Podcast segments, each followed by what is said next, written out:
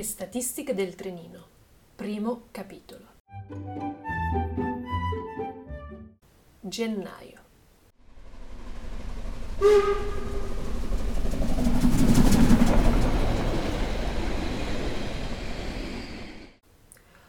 Lucia avanza lentamente. Il cielo è ancora buio, i fiocchi si fanno via via più numerosi e la strada da percorrere è ancora lunga. È il 2 gennaio di un non meglio precisato anno. Lucia ha sempre odiato il capodanno e l'obbligo di stilare una lista di buoni propositi che fa da contraltare agli obiettivi raggiunti e mancati dell'anno precedente. Per anni ha fatto parte della schiera di quegli acerbi scrivani. Ricorda ancora, con un sorriso a metà tra lo scherno e il rassegnato, una lista di buoni propositi di molti anni prima. Uno, dimagrire, due, trovare più tempo per se stessa, tre, non arrabbiarsi per cose di poco conto sani e buoni propositi, tutti miseramente falliti. Di dimagrire neanche se ne parla più. Il tempo è un miraggio e l'arrabbiatura una costante nella sua vita. Lucia si perde lungo il groviglio dei ricordi, alla mente affiora un'immagine, quasi un sogno. Anni prima aveva desiderato ardentemente essere indipendente al punto da affrontare un viaggio a piedi, da sola. No, non completamente da sola, avrebbe voluto avere un cane e così, a sei zampe, partire. Il sorriso di scherno diventa quasi tenero. Ormai non sogna più. Sa bene che non riuscirà mai a realizzare quelle che erano le sue aspirazioni morte e sepolte da tempo. Il fisico non aiuta, la mente a tratti vacilla e il portafoglio si svuota. È arrivata. Lucia è arrivata al lavoro. Prima di venir fagocitata all'interno del palazzone grigio e fatiscente, si ferma e sospira. Neanche sospirare le riesce più con forza alzando gli occhi, segue il lento cadere di un piccolo cristallo di ghiaccio, un fiocco perfettamente geometricamente formato. Per un attimo rimane incantata, com'è bello, com'è perfetto. Pace, una bianca figura di pace per un attimo la pervade, emozionarsi per il bello del mondo a ben pensarci le manca. Ma come trovare la chiave per riaccendere la luce? A un tratto Lucia viene folgorata da un'idea. Ci vuole un cane. Ma come un cane, ma da dove tiri fuori queste idee balzane? Lucia scuote la testa, indossa la sua maschera di insolita e insoddisfatta professionalità e varca la soglia delle otto ore di quotidiano tormento. L'anima sorride. L'ufficio di Lucia è un microcosmo di animali velenosi e piante carnivore. La belloccia di turno, lo sfigato di repertorio, lo stronzo di inventario. Ormai li conosce, conosce ogni angolo e ogni recesso di un mondo atrofizzato e senza più stimoli. È brava nel suo lavoro, forse troppo, ma non ha più passione per nulla. Il risultato ne risente. Un tempo era creativa, ora è monotono, un tempo era precisa, ora è ipercritica. Lucia, pausa caffè? È Mirko. Buono come un pezzo di pane, simpatico a tratti, logorroico per principio. Lucia non rifiuta quasi mai un momento con lui. Non per proprio piacere in realtà, ma perché percepisce inconsciamente l'anima persa e solitaria che si nasconde dietro un corpo pingue, più simile ad un armadio che ad un uomo, sormontato da una zazzera di capelli neri e ispidi. Caffè sia!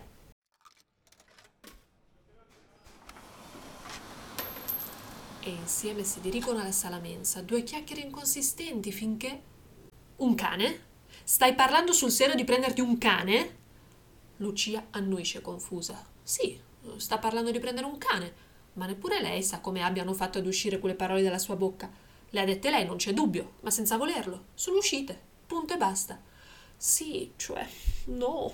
Insomma, è solo un'idea, si schermisce. Mirko la guarda da dietro i suoi grossi occhiali demodé. È una bella idea. Credo tu sia impazzita, ma l'idea è bella. Ma io non sono sicura, non intendevo. Ecco che si avvicina lo stronzo d'inventario. Meglio sgombrare il campo. Lucia e Mirko lo sanno bene. Battute taglienti non vengono risparmiate a nessuno, così come leccate di culo di pura utilità. Distinto si allontanano e con uno sguardo di reciproca intesa si avviano ognuno verso il proprio loculo. La giornata passa noiosamente veloce. Lucia si destreggia tra incombenze e scadenze, relegando la questione cane in una parte remota della mente fino a sera. Torna a casa stravolta e stanca. Per fortuna l'indomani è sabato e un'altra settimana si è conclusa, inconcludente e monotona come le precedenti.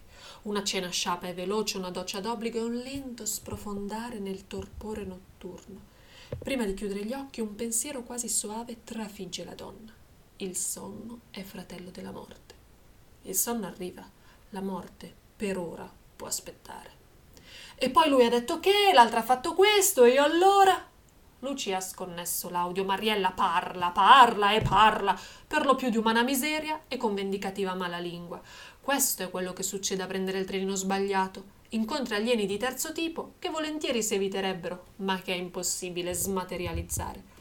Le orecchie di Lucia non ascoltano più e la mente vaga. Gli occhi si stupiscono per una lucertola che scivola sul ghiaccio. Una lucertola in gennaio è un fatto buffo, se non addirittura strano. Probabilmente anche il rettile ha perso la tramontana. Ma gli animali avranno poi un'anima. Anni prima all'università c'era un ragazzo.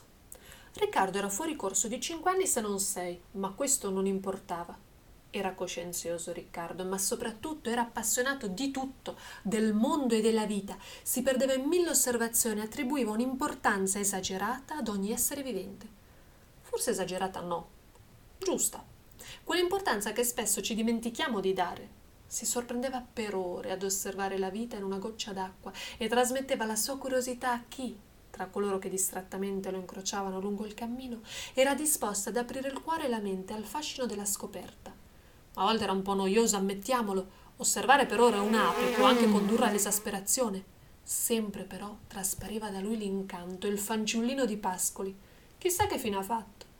Lucia piace immaginarlo. Un professore stralunato, decisamente poco didattico e completamente incapace di portare a termine un programma annuale, per non parlare delle valutazioni. Uno di quei professori che ti rendono isterico con scadenze non rispettate, giudizi imprecisi e disorganizzazione totale. Uno di quei professori che ti fanno amare la vita, che ti spalancano le porte della conoscenza, che ti conquistano lezione dopo lezione. Non un professore, un maestro. Chissà se è poi finita così si chiede Lucia. Ciao cara, buon lavoro! Mariella finalmente è arrivata. Lucia ha ancora parecchia strada da fare e finalmente, in beata solitudine, torna a pensare alla lucertola. Strano, è un particolare insignificante e probabilmente fino a ieri non lo avrebbe neppure considerato. Oggi però è diverso. Non sa perché, ma sa che oggi ci ha fatto caso. Sa che il rettile l'ha incuriosita e sa che in ufficio andrà a cercare su internet come mai le lucertole perdono la coda e soprattutto, come fa a ricrescere? Come può una cosa morta ricominciare a vivere di nuovo? Mirko piomma il reparto. Me ne vado, basta, me ne vado! La misura è colma per l'anima persa e ora forse ritrovata, che questa mattina ha rassegnato le dimissioni. Lucia ascolta, ascolta il perché, il per come, il quando, il se, apparentemente calma e ostentatamente fredda. Abbraccia Mirko, che affranto raccoglie la sua vita andata in pezzi, non è il momento per pensarlo, ancora meno per dirlo, ma Lucia è convinta che sia stata l'unica cosa giusta da fare. Un guizzo di insperato e inaspettato coraggio che non può che fare bene. La sua vita lavorativa era finita, è inutile girarci attorno, qui non avrebbe potuto più fare e dare nulla di buono. Chiusa una porta, aperto un portone. Lucia si ferma nella sua riflessione. Sta parlando di lui o di se stessa? Confusione, dubbio e nausea. Malessere, negatività e risentimento. Senza Mirko la vita lavorativa sarà un po' più vuota e forse operativamente più difficile. Non sa perché, ma è sicura che umanamente sarà un po' più facile. Due anime perse non si aiutano a vicenda, ma si rinforzano nella loro perversa convinzione, esasperando una situazione non agevole già di partenza. L'addio di Mirko è un trauma positivo, scambio di convenevoli abbracci intensamente frettolosi e l'inutile promessa di tenersi in contatto. Entrambi sanno che difficilmente si risentiranno di propria volontà. Magari si incontreranno per strada e seguiranno imbarazzato e veloce saluto. Non è colpa di nessuno. È così che si articolano i rapporti professionali confinati in un microcosmo aziendale. Vivono finché vive il rapporto di lavoro. Muoiono con la scadenza del contratto. Tutto sommato, Lucia è sollevata. Ora è sola a combattere, deve sostenere solo se stessa, il primo passo, anche se ancora non lo sa, è svegliarsi dal torpore ormai innato e tornare a riempire di vitalità i suoi primi piccoli, a tratti miseri, certamente non meritevoli di vecchiaia a trent'anni. Dalla finestra aperta entra un fiocco di neve che si poggia sulla punta del naso di Lucia. Gli occhi si incrociano e lo sguardo strabico cattura le forme perfette ma gelide dell'acqua solidificata ad opera d'arte caldo e freddo, freddo e caldo, Lucia in subbuglio, Lucia ha deciso. Sabato va al canile. Sì, un cane, È la terza volta che Lucia ripete il concetto, ma Fabio sembra non capire. Probabilmente sente ma non ascolta e la differenza tra le due azioni è abissale. Dieci anni di fidanzamento e tre di convivenza hanno portato alla totale estraneità. Consolante. Ma come fai con un cane? Richiede tempo, attenzioni, costi. Fabio si è riscosso e ha reagito. È già un passo avanti. Un modo lo troverò. Lucia ormai è sicura. Non del cane che povera bestia ha in fondo un'importanza marginale. È sicura di voler apportare un cambiamento, una modifica, un piccolo granello di sabbia per far inceppare il meccanismo sempre uguale di una vita senza più senso. Spesso, la mattina, incontra Jeannette. Jeannette è uno di quei regali del binario unico del trenino, una di quelle persone incontrate per caso, ma chiaramente esistenti con uno scopo. Lucia la conosce poco, molto poco, ma l'ammira e l'apprezza. Si incrociano sovente lungo la strada che costeggia la ferrovia, punto di arrivo per l'una e punto di partenza per l'altra. Tutte le mattine un saluto con un sorriso e due chiacchiere, la cui lunghezza è scandita dalla puntualità del convoglio spesso parole senza apparente importanza, in realtà un balsamo per la frustrazione. Janette è serena e soprattutto trasmette serenità. Non è quello che dice, ma come lo dice, non è quello che fa, ma l'ingenua emozione, l'aperta condivisione con cui lo fa. Una giornata di pioggia diventa un motivo per godere del calore domestico. Una giornata di sole è lo stimolo per una spensierata passeggiata. Un viaggio da fare, la voglia di partire, un viaggio già fatto è la gioia del ricordare sorride Jeannette, uno di quei rari sorrisi sinceri e disinteressati.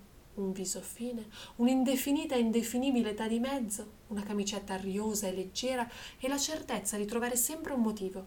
È a Jeannette che Lucia deve parlare del cane. Lei saprà come dare a questa decisione la giusta, importante levità.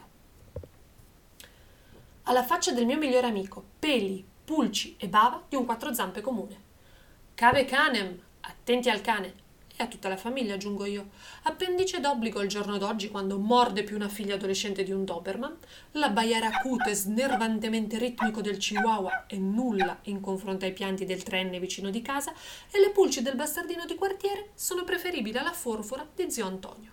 Croce e delizia, maestà e servitù, gli amici pelosi conoscono oggi un inquietante e statisticamente importante aumento numerico esponenziale. Se non hai un cane, non sei nessuno. Se hai un cane, sei appena calcolabile. Se vuoi assurgere all'Olimpo modaiolo degli ecologisti dell'ultima ora, devi averne almeno tre. Possibilmente uno per ogni categoria di dimensione. Microscopico, virtuosamente mediano, abnorme. Chi vi scrive distingue nettamente tra cani e finti tali. Tutto quello che non supera i 40 cm al garrese non è un cane. Punto, basta, finito. Un cane, per chiamarsi degnamente tale, deve avere la sua presenza. Un barboncino non è un cane, con buona pace degli affranti proprietari.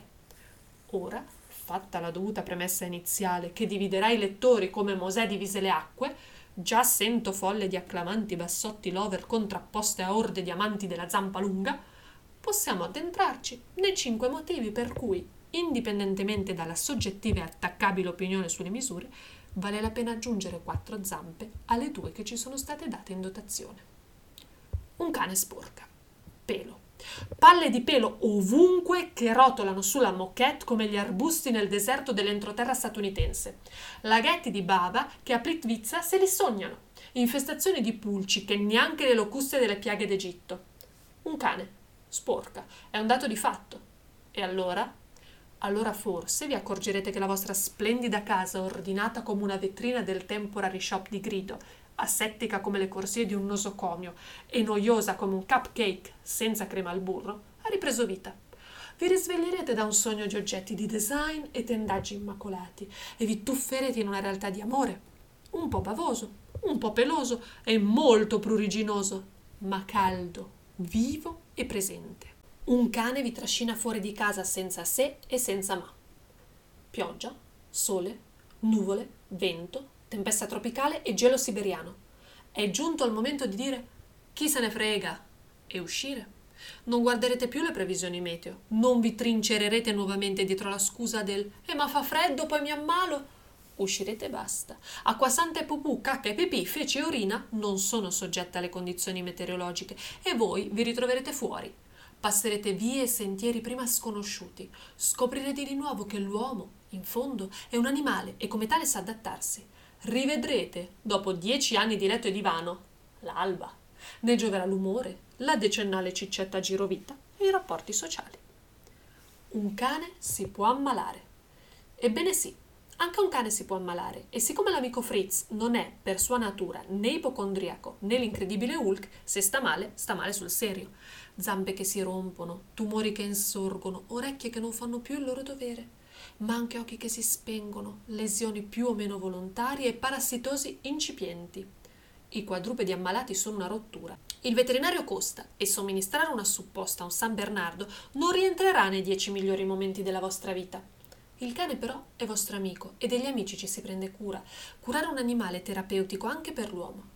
Improvvisamente vi renderete conto di amare qualcuno e di preoccuparvi per lui.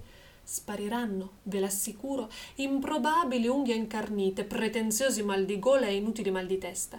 Le priorità del vostro mondo verranno finalmente messe in ordine. Un cane non vi lascia in pace. Avete avuto una brutta giornata e volete solo stravaccarvi sul divano, giusto? No, sbagliato. Arrivate a casa e il trasportatore di pulci reclama la vostra attenzione. Che sia per la passeggiata liberatoria, la corsa a ostacoli con la palla sbavata, la cena da gourmet servita in ciotole d'arancio militare, lui ha bisogno di voi. È un rompipalle. Mai termine fu più involontariamente azzeccato, ma c'è e siccome non è un peluche, non potete abbandonarlo in un angolo. Oddio, potreste anche provarci. Non rispondiamo per tappezzerie strappate, tappeti da scena del delitto, divani sfigurati e vasi della prozia in frantumi. Un cane non vi lascia in pace questa è la vostra salvezza. Un cane vi obbliga a reagire, a tirar fuori le palle, altro casuale modo di dire, e vi impedisce fortunatamente di retrocedere allo stadio larvale un cane vi dimostra il suo affetto. Quante volte avreste voluto dire ti voglio bene e non ci siete riusciti? Strati su strati di assurde ma radicate convinzioni sociali ci impediscono l'esternazione dei sentimenti più veri. Un cane no. Il gatto è utilitaristico e raramente prova affetto disinteressato. Ok, ora mi aspetto una bomba sotto la macchina dai PFF pro Felini Forever. Mentre un cane, per sua natura sociale, è gregario ha bisogno del branco, amando e soffrendo con esso. Tralasciamo che la dimostrazione di affetto e interessamento consiste principalmente in leccate a pieno viso, sferzanti scodinzolate, annusate dove non batte il sole e zampate fangose preferibilmente su vestiti puliti. Dovremmo prendere esempio dalla canina spontaneità. Per amor del cielo, non tuffatevi sull'amico di sempre iniziando a lappargli le fresche gote. Non assalite la nonna traballante con manate sulla gobba a schiena. Evitate per cortesia di prendere a calci con le scarpe infangate il vostro solenne e solerte superiore. Imparate però a dire ti voglio bene, qualche volta di più, gli argonauti. Lucia sale. Il vagone è al limite della legale capacità, stipato all'inverosimile di baldi giovani liceali, impettiti manager ed eleganti segretarie. Dovrebbe farne uno studio una volta tanto. Il trenino è un crogiuolo di colture e professioni, uno spaccato dell'umana odierna società, un campione statisticamente attendibile. Lucia si annota mentalmente l'idea e ripensa all'articolo appena letto. Dio Webb conosce tutto di noi e da quando ha involontariamente premuto quel fosforescente, a dirla tutta bruttino, banner qualche giorno prima, continuano ad apparirle gli articoli più disparati. Oggi però non è stato un segno del destino. Oggi ha volontariamente cercato qualcosa sui cani Lucia di cani ne ha avuti molti, o meglio, ne ha condivisi molti. Erano tutti cani di famiglia, amati e coccolati, ma spezzettati tra i vari componenti. Non è interessata a sapere come mangiano, come si curano, che razza scegliere. Sa bene cosa si prova dovendone uccidere uno ed è pure convinta di non avere problemi con l'educazione. Quello che non sa, quello che cercava, è come ci si senta ad avere un cane senza doverlo vivisezionare con altre sei persone avere un qualcosa di proprio, solo e esclusivamente per se stessi. È insana avidità o consapevole ricerca di unicità? Il cane è arrivato.